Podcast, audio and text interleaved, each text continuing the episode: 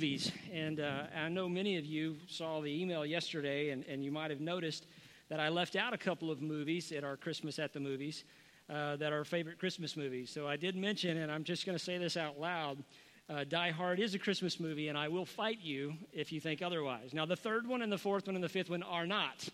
Uh, but the first two absolutely are Christmas movies. And so I expect uh, for the church to be in full compliance with that so we don't have any issues uh, going forward. Uh, when you think about Christmas at the movies, it's kind of an odd thing because it's like, well, isn't that just kind of bowing down to our culture or just bringing that in? And here's the, here's the truth of it uh, movies are nothing more than plays, they're nothing more than stories, they're, they're nothing more than opportunities for us to, to connect and collect. And if you look at some movies, you can read a whole lot into them that's not there at all. And then you can find some things that actually have some, some very interesting parts of the scripture that really illuminate them. Now, if you've done any missiology training or you've ever looked about that, uh, or you've studied other cultures, you know that in every culture you have something that's called a redemptive analogy.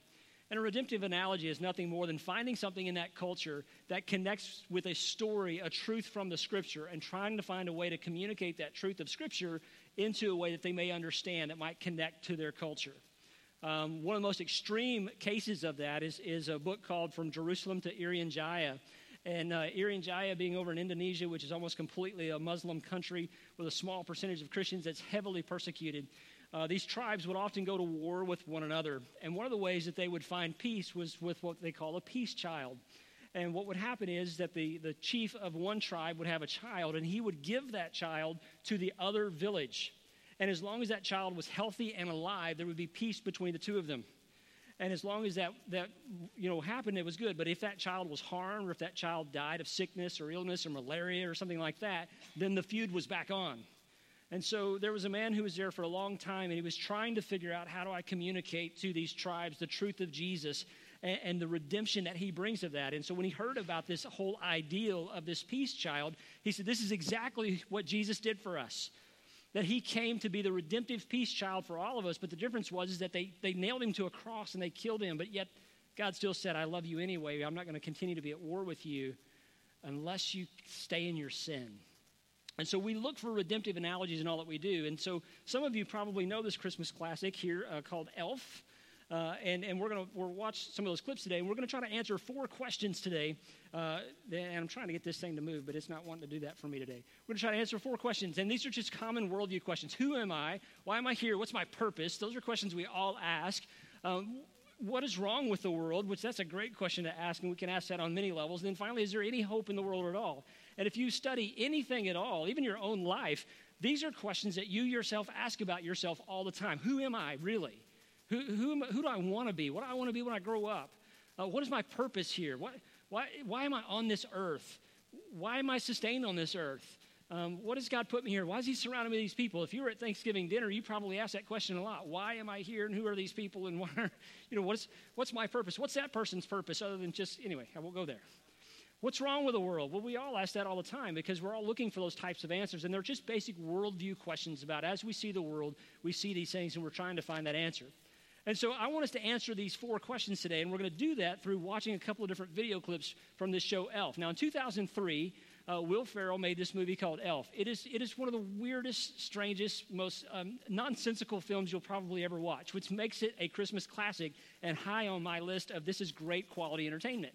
Okay, this is how you pray for your pastor if, if you disagree, but I think it's hilarious because it's so nonsensical there's a, a, grown man in tights, right? And he's walking around New York City. If you've ever been in New York City, it's really not that strange. Um, but if you saw that man here in Texas, you'd probably think, okay, that's a little bit different. But nonetheless, there are some stories, some redemptive analogies that we can pull out of Elf that we can go back and look at the scriptures and say, this is similar to what's being said here, so that we can kind of find a piece of that in the culture. And he's trying to answer these four questions Who am I? What is my purpose? Why am I here? What's wrong with the world? Is there any hope whatsoever? And I think those are great questions for us to always ask ourselves, but these are questions that Buddy the Elf is, is going to answer. And so I want us to watch a um, couple of these today. Uh, special talents? You changed batteries in the smoke detector? Mm-hmm. You sure did. Triple A's. In six months, you'll have to check them again. Won't he? And you're the only baritone in the elf choir. you bring us down a whole octave. In a good way. See, buddy, you're not a cotton-headed ninny muggins. You're just special. And so, Buddy was sent where the, the special elves work.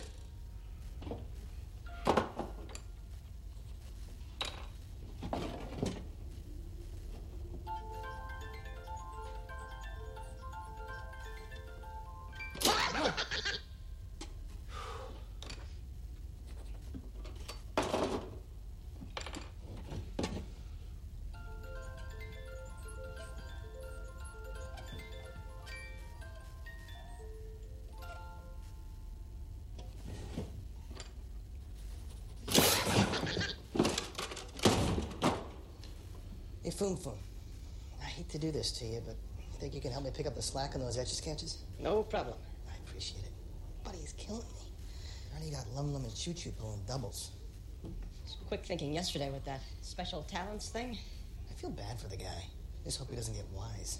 Well, if he hasn't figured out he's a human by now, I don't think he ever will.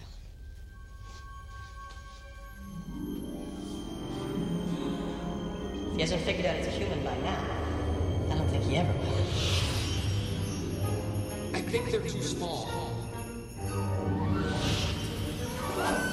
just special.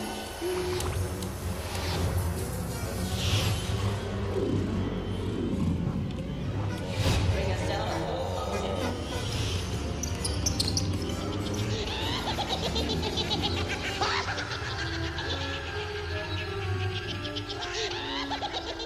You don't look so good, buddy. Are you okay? I'll be okay. I just need a glass of water.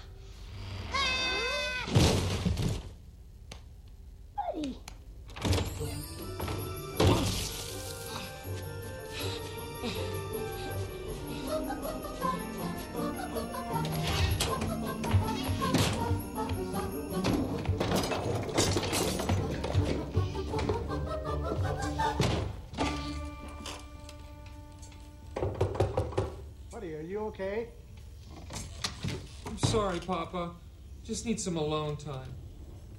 Buddy, I, I think we, we have to talk. Buddy, I, I think there's something I, I probably should tell you. You should, probably should have found out a, a long, a long time ago. I then proceeded to tell Buddy of how his father had fallen in love when he was very young with a beautiful girl named Susan Wells, and how Buddy was born and put up for adoption by his mother, and how she had later passed away. I, I told him his father had never even known that Buddy was born, and most importantly, I told him where his father was in, in a magical land called New York City, My dad works there? Empire State Building.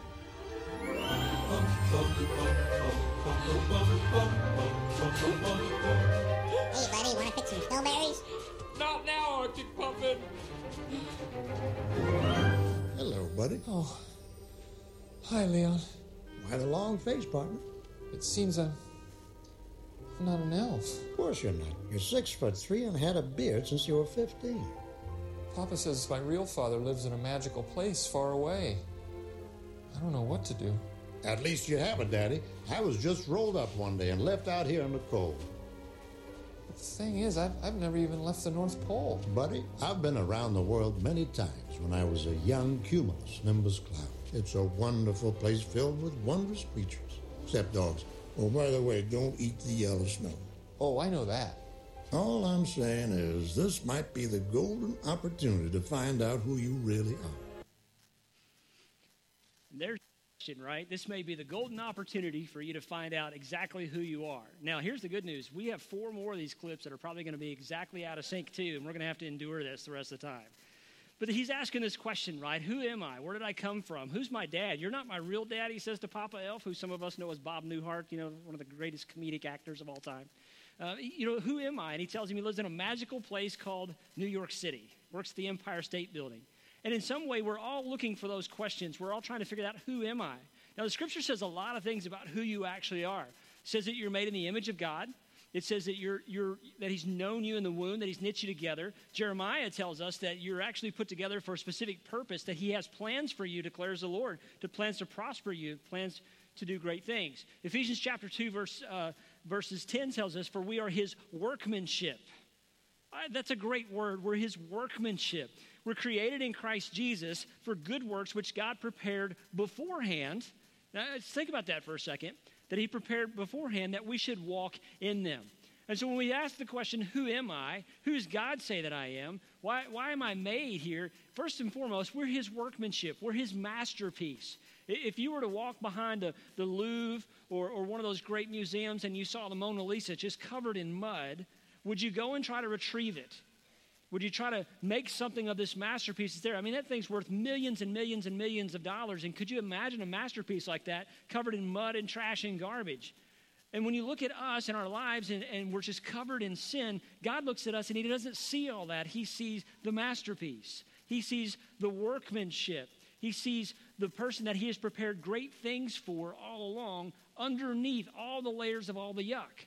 And so when we ask ourselves that simple question, who am I? Just as Buddy the elf is, he's trying to figure out I'm not an elf. I'm six foot three and I've had a beard since I was 15. I'm taller than everybody else. I don't fit in here. Then we're aliens in this world for those of us who know Christ. But those of us who do not know Christ, we fit too much into the world. And we're still asking that question because there's that void, there's that emptiness. Now, many of us know what it is to not know or have a good relationship with a parent. And so sometimes you'll begin to ask those questions about who am I? Who am I really? Because I know that there's parents out there and I don't know them very well, or maybe they passed away when I was young, or maybe they were just distant, or whatever the case may be. But we're still going back to our origins and trying to go back to our roots, which is exactly what creation is trying to do: is get back to its created order. See, when God made everything, He made it perfect. And sin entered in the world and it destroyed all that perfectness. And when that sin entered the world, it separated us from the one true God. And we began to ask those questions about who am I? Because our identity should be found in our Creator not in what we do ourselves or how we try to build ourselves up or our status or anything else. And so when we read in Ephesians chapter 2 that we are God's workmanship, prepared uh, to do good works that He prepared for us in advance, and God has a plan and a purpose for us. And just like Buddy the Elf, he's going to go on this journey. He's going to go uh, through the sea of twirly, whirly gumdrops and over the, the, the Lincoln Tunnel or whatever it may be, and he's going to find himself to New York. We're trying to find ourselves. We're looking for who we truly are and who does God say we are. And for many people, they're never going to find that.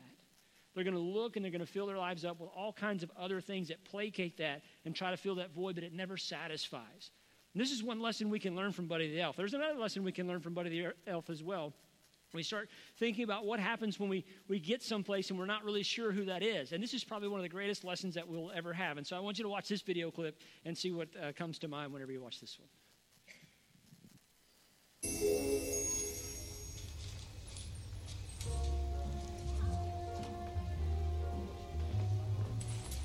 Are you enjoying the view? You are very good at decorating that tree. Why are you messing with me? Did Crumpet put you up to this? I'm not messing with you. It's just nice to meet another human who shares my affinity for elf culture. I'm just trying to get through the holidays. Get through? Christmas is the greatest day in the whole wide world. Please stop talking to me. Uh oh. Sounds like someone needs to sing a Christmas carol. Go away. Best way to spread Christmas cheer is singing loud for all to hear. Thanks, but I don't sing. Oh, it's easy. It's just like talking, except louder and longer, and you move your voice up and down. I can sing, but I just choose not to sing, especially in front of other people. Well, if you sing alone, you can sing in front of other people. There's no difference. Actually, there's a big difference. No, th- no, there isn't. Wait. I'm singing. I'm in a store and I'm singing. I'm in a store and I'm singing. Hey! There's no singing in the North Pole. Yes, there is. No, it's not. We sing all the time. No, it's not. Especially when we make toys. See? Attention all. Trying to figure out who you are, trying to figure out what your purpose is, can sometimes really drag you down, right? I mean, because it's just drudgery, because I can't seem to find the answers, and whatever I try doesn't seem to, to, to really satisfy, and I never seem to fit into this group or that group, and it's always kind of short lived. And so we get a little discouraged sometimes. And Buddy tells us the greatest way to spread Christmas cheer is to sing it loud for all to hear. This is one of the greatest challenges that we actually have in church is that we think that worship is only about singing and it can only be done on Sunday morning when someone is up playing a, a guitar and showing that. The, the real difficulty is, is that worship is so much more than that. It's so much more than that because it can happen anytime. And when you get discouraged, that there's something that actually happens in our brains when we begin to sing a song, when we begin to sing joyfully, when we begin to look at the scriptures and to read some of the scriptures and bring that joy in our heart, something actually fundamentally changes in our brain, and we actually begin to experience more joy and happiness about that. If you don't believe me, try this with me. I want you to sing this song with me. If you're happy and you know it, clap your hands. If you're Wow. Come on, like with spirit this time. If you're happy and you know it, clap your hands.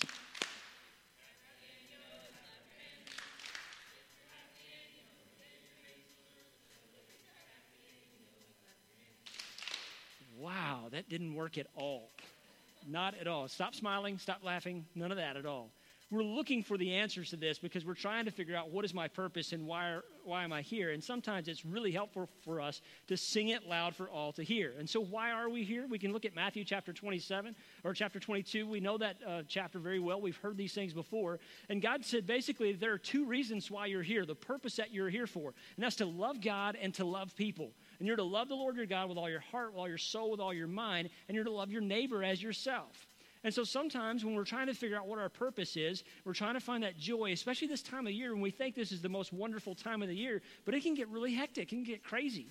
I mean, I don't know about you, but I actually kind of enjoy watching the news the day or the, the afternoon of Black Friday and watching people get into fights on TV and just going, really, this is the happiest day of the year, and this is how you people behave because there's really no joy in that too right? But i kind of laugh and snicker because i used to work on the other side of that counter. I know exactly what it's like to be that retail person on the other side of that and watch people literally go crazy for like a 10% savings that if all they would do is go up and yell at the manager 364 other days of the year they'd get the same 10% and they wouldn't have to get up so early they wouldn't have to stand in line but when we're looking for our purpose and what it's there for, it's simply that to love God and to love people. And when we, when we truly take hold of that and we understand that we're here to love God and to love people, then something happens in our hearts and in our lives. And it's really amazing what happens when we do something for others. You know, one of the worst things, and we talked about this last week, a great way to be unthankful is to feed the me monsters, right? To make everything about you. And so something happens when you sing a little bit in your heart, when you bring a little bit of joy to somebody else, and you get away from your own problems and you begin to love God and you love people. Well, I don't really like people that much. I understand that. Trust me, I do. But the only way we really are able to love others is because the love that the Father has for us. And when we experience that love ourselves, we're able to reciprocate that love into others and show them that there's a, there's a Father who created all of us, who tells us who we are and tells us what our purpose is. And Buddy the Elf is looking for this. He thinks that he can just sing and sing and sing and sing, and that will only last for so long because it's not the ultimate answer. The answer is bringing worship to God and to love Him always, and to love Him with all of our heart, with all of our soul, with all of our mind, and all of our strength. And if we can do that, then it'll be Christmas in our hearts all the time because Christmas, especially for the American Christian, Christmas should be about the birth of Jesus, the greatest present ever given to us, the Savior. And so when we have that joy, we can share that with others and we can truly love God and we can love others and we understand that our purpose is to just do that. And we do that anywhere. But what about those people who don't know Jesus? Or what about those who who play church, who play Christian, and they only get around, you know, Christmas and Easter and certain times of year by which this is the time they want to do that. Well, I want you to watch what Buddy the Elf does next because this I think some of us will, will really grab hold of. And for some of you parents, I just want to let you know um, I'm sorry already for what's about to happen. Let's play this next video.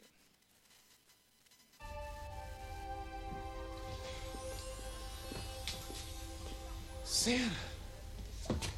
Ho, ho!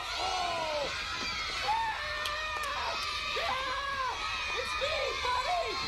It's me! Hey, buddy, how you doing? Who the heck are you? What are you talking about? I'm Santa Claus. No, you're not. Uh, why, of course I am. If you're Santa, what song did I sing for you on your birthday this year? Uh, happy birthday, of course. uh, so, uh, how old are you, son? Four. You're a big boy. What's your name? Paul. And uh, what can I Paul. get you for Christmas? Don't tell him what you want. He's a liar. Let the kid talk. You disgust me. How can you live with yourself? Just cool it, Zippy. You sit on a throne of lies. Look, I'm not kidding. You're a fake. I'm a fake? Yes. How'd you like to be dead? Huh? No, he's kidding. You stink. I think you're gonna have a good Christmas, all right? smell like beef and cheese. You don't smell like Santa. Okay. Oh! He's a imposter! He's a fake! He's a fake! He's a fake! He's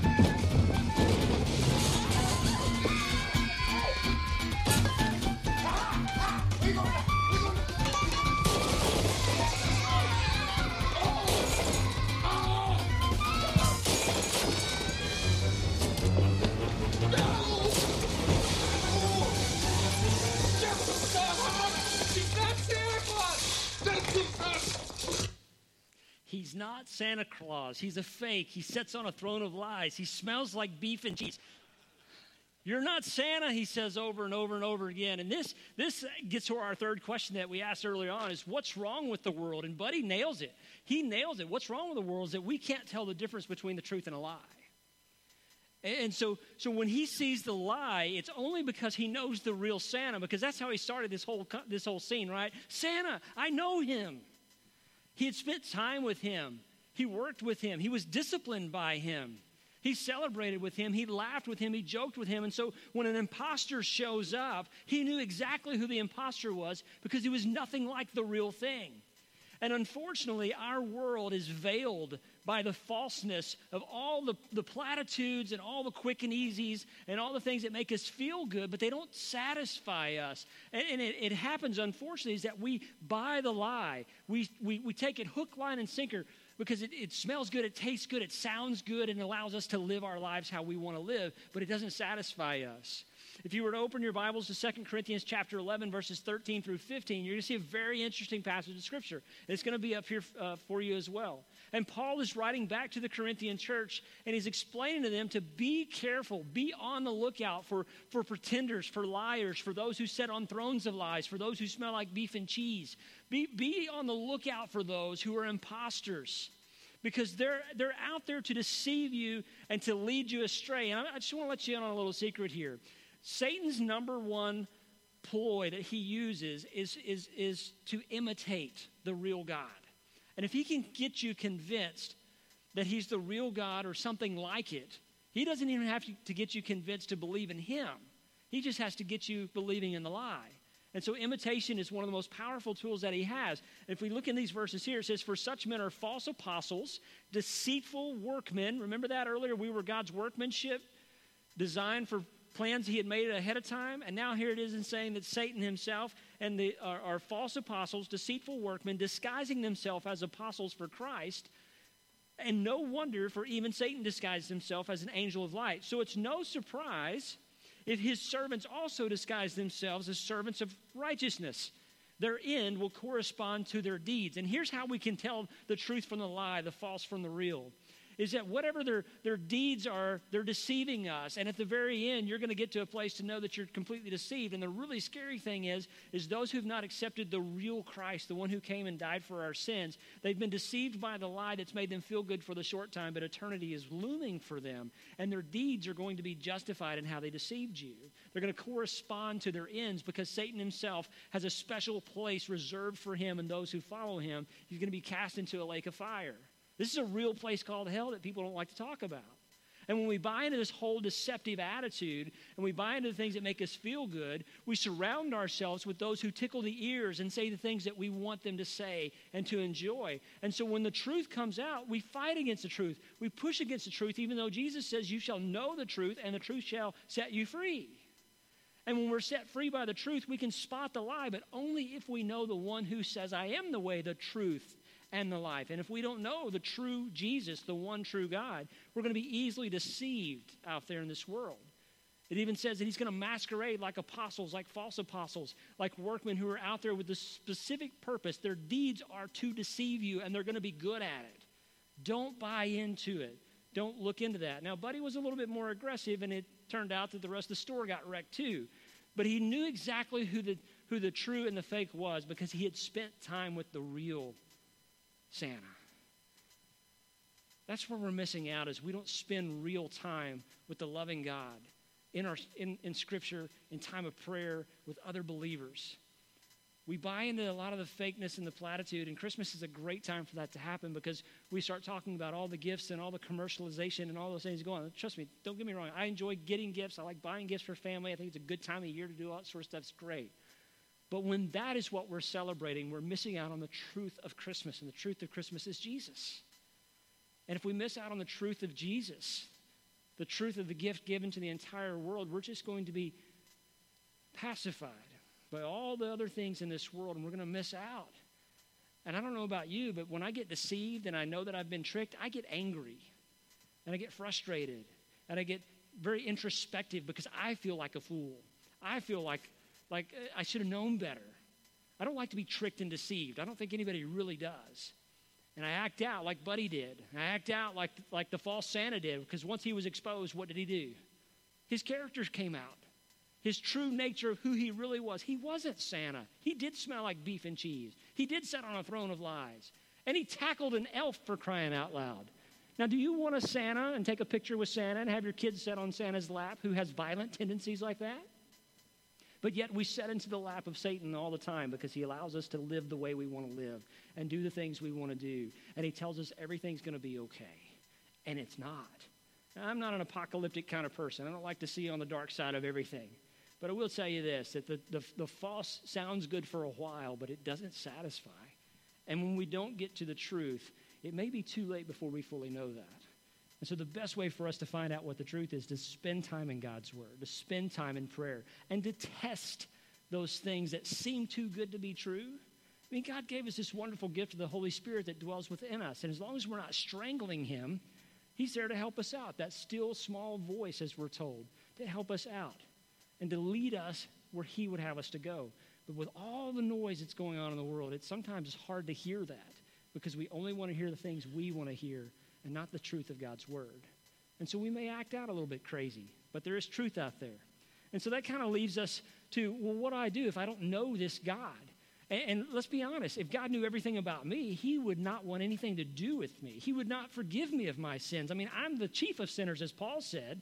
He said, Hey, listen, I, am the chief of sinners. I went and I killed Christians. I beat them up. I went to their homes. I, I threw them in prison. I persecuted them. I had the full authority of the church to do this, of the church of the time, the ruling class of that time. I had the full authority to do that. I'm the chief of sinners, yet God loved me and He forgave me. And if He can forgive me, He can forgive you too. But some of us feel that way. And this time of year, it's easy for us to feel that way. And so I want you to watch this next clip, and we're going to talk about it next.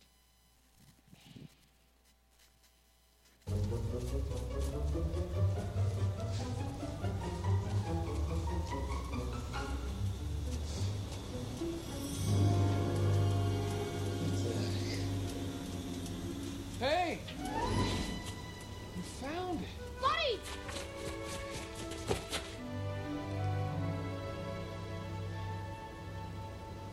I need to tell you something. Eddie, there's something I have to tell you right now. Um, I didn't mean anything I said back there, not, not a word. I know you may be a little um, um, uh, chemically imbalanced, but you've been right about a lot of things. I, I don't want you to leave. You're my son, and I, I love you.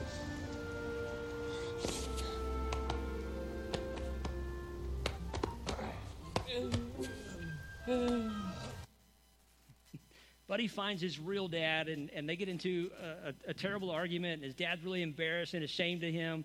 And at one point, he's in this meeting, and Buddy comes in and he makes fun of this this um, uh, person of small stature. I'm not sure what the politically correct word is. I won't use the other one. But he, but he calls him an elf, and he says he must be a South Pole elf because he gets angry, and there's a fight that ensues, and they go back and forth. And the South Pole elf, he actually whips Buddy. It's pretty awesome, actually.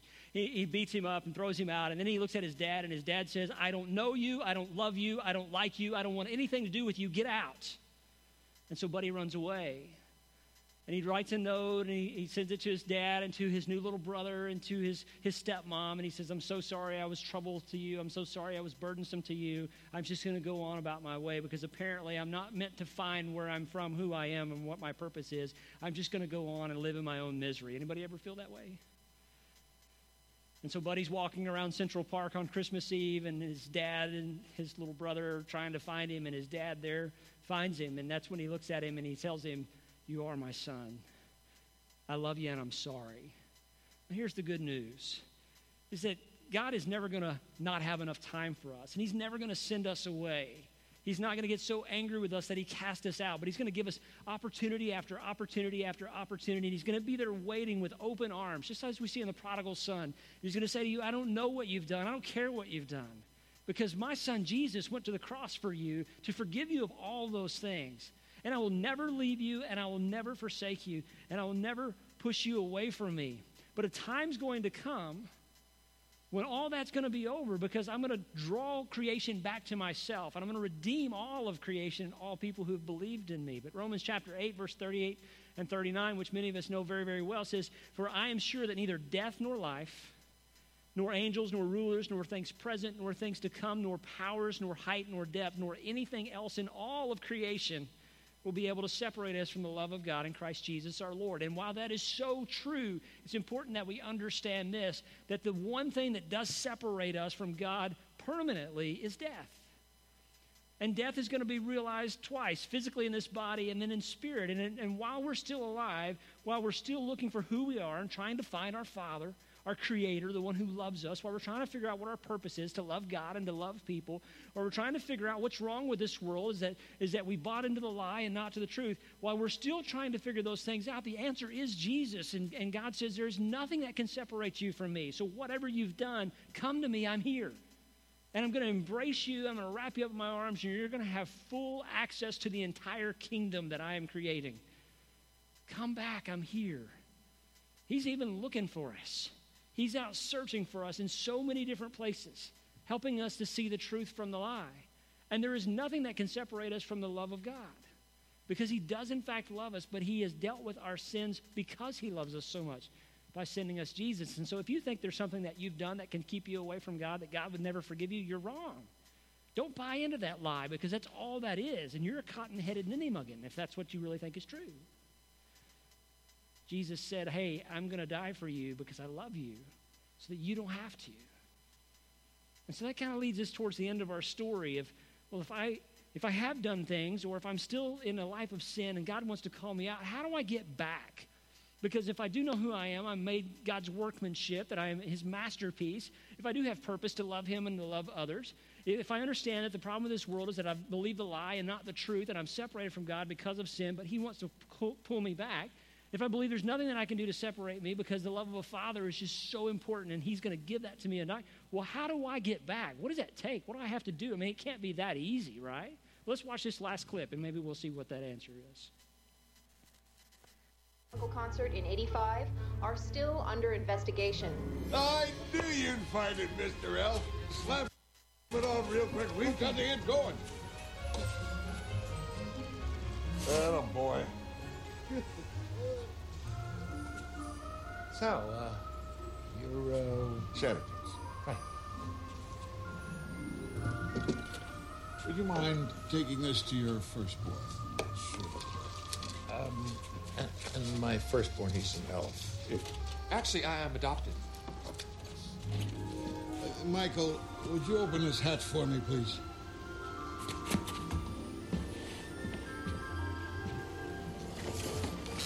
Hello, boy. Thank you. You're really Santa Claus? You never can tell, kid. Tell me, Michael, what do you want for Christmas? I wanted a skateboard. Oh, not just a skateboard. A real huffboard. Looky here. Looky here. How you like them apples? Go look and see.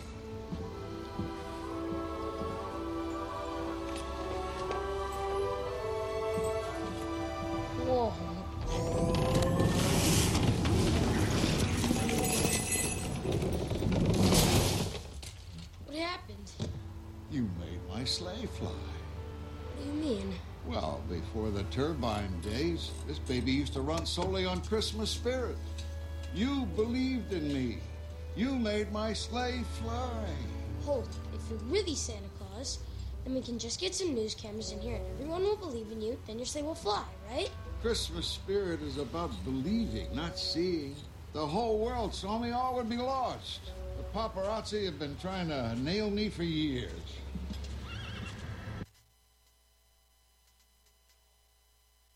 You know, it, it's interesting. The Clausometer measures Christmas spirit and, and how much people believe. And years ago, this baby used to be completely powered on Christmas spirit, right? And so when people believed in Santa, then his sleigh would actually fly. And unless they believed in Santa, less it would fly. So they, so what did Santa do? He went to technology and he put a rocket booster on there, which is the answer for everything, right? If it doesn't fly, put on a rocket booster. And so instead of believing even in himself, he actually went towards technology, which, by the way, is not a very good role model for us to follow. But it's interesting the story that's being told here because he says to the little boy, You didn't just want this, you wanted specifically this. And when the boy believed, then the sleigh began to fly. And there's just something about belief that brings power to something, right? And when we believe in something, even the things that we're afraid are going to happen, when we believe that they're going to happen, when we when we empower those things, they, they have all kinds of, of friction in our lives and they cause all kinds of havoc in us. Now, I'm not here to tell you that Christmas spirit is the answer because, because Christmas spirit is, is one of those made up things and we won't find that in, in the scripture. But, but what I am here to tell you is that it's amazing what a childlike faith really will do and how it changes everything. Matthew chapter 18, if you have your Bibles, I, wanna, I want us to look at these two verses just very clearly. Matthew chapter 18, verses 2 and 4. Jesus is having a conversation with his disciples. His disciples had, had shooed the children away because, like, don't mess with the teacher. He doesn't have time for you. And, and he actually gets a little frustrated with his disciples on this. But he says to them in these two verses, and this, this is what I really want you to see today more than anything else. And this is why we love Christmas, because Christmas gives us this opportunity to believe. And maybe it's, it's, it's fairy tales and fantasy, but Christmas gives us this opportunity to believe. But this is what Jesus says to his disciples. And calling him, uh, to him a child, he, he put him in the midst of them. And he said, Truly I say to you, unless you turn and become like children, you will never enter the kingdom of heaven. And whoever humbles themselves like this child is the greatest in the kingdom of heaven. There is something about belief. There's something about believing in the one true God there's something about having faith in something that I don't understand fully, but I know is right and true because God has presented himself to me in such a way. There's something about having the, the humility and the simplicity and the faith like a child that changes everything. And for many adults, one of the problems that we have is that this whole idea of Christianity and having my sins forgiven and eternal life, it seems like things are so difficult that, that they have to be harder than what they really are. That, that, that if God knew who I was, He wouldn't accept me. No, the loving Father will always bring you back, just like we saw earlier. Well, if, if God has plans for me, why does He let the rest of my life all fall apart? Because He also gave you choices, and you were able to make those choices, which turned away from Him. Yeah, but if He only knew this, but if you only, listen, listen, if you have but faith like a child and you humble yourself, and you believe that Jesus is the Son of God, that He was born miraculously in a manger one night, and that 33 years later he was nailed to a cross, and three days after that he came back to life to conquer sin, death, hell, and the grave, to show you that he's more powerful than all those things. The simplicity of that is just believing that it was true. I don't have to understand all those things. But it's the faith like a child that actually is the picture of Christmas for many of us. I mean, what's more exciting than watching a child open up a present for the first time or something that they really wanted for the first time, especially when they're little? And it could be the, the, the most innocuous, silliest thing in the entire. I mean, I, my mom used to wrap boxes for me with things of tape in there, and I just enjoyed unwrapping the gift. And she got so much fun from just watching that that she would just wrap crazy. Then, do y'all ever do like the hidden package inside the package, inside the package, inside the package? Who cares what's in there? It's just watching this kid tear into it, right? Because they believe whatever's in there is good and it's for them and it's special, but that whole experience is out there because that childlike faith says, Someone gave something to me and I trust that it's good. For God so loved the world that he gave his one and only Son, that whoever believes in him will not perish but would have everlasting life. It is the Christmas story found in John 3:16. It's the Christmas story of a childlike faith saying, I believe in the one called Jesus who came as a baby and lived sinless as a man on this earth to die for me. And while Buddy the Elf is looking for purpose and plan and reason, we can all find those things in the one person of Jesus. And it may be a little bit silly, and hopefully you'll watch the movie a little bit differently whenever you go and usher in the Christmas season after you get through with the first diehards, of course. Why are we here? Who am I? What's wrong with the world, and is there any hope? And the hope is simply this it's the childlike faith in Jesus himself. And so, as the Christmas season starts, as the first day of Advent starts, my hope for you would be that you'd have just a childlike faith, that you wouldn't make things more difficult than what they have to be. You'd just believe that I'm here for a purpose, that God has great plans for me, that there is indeed difficulties and even evil in this world, but the hope is Jesus himself, and I believe in that. I don't have to know all the rest of that. I don't have to have a seminary degree. I don't have to have gone to church for 20 years. I just have to believe simply that Jesus is the answer to all of the questions that I'm looking for, those four and all the others that are out there. Jesus is the answer, and he's going to make things right. Let's pray together. Father, we love you and we bless you, and we thank you so much for your son, Jesus. We thank you for the truth that is out there. And Lord, we know that we should be on our guard and on the lookout for the lies that the enemy is trying to seed in us and trying to put forward in us. And that, Lord, the only way we're going to know the difference between the truth and the lies is that we spend time with you. Father, you spent time with us. You spent three years with your disciples, showing them, teaching them, and even then they didn't get it. And so it's not a stretch for us, Lord, to understand that we may not get it at first. But God, I pray that we would have a childlike faith and that we would go back to the simplicity of just knowing Jesus is the answer for us. And that there is nothing that can separate us from the Father, nor heights nor depths, or principalities or any powers. But that Jesus' love and his blood and his death and his resurrection transcended all those things so that we might have right relationship with a loving Father who is there for us always.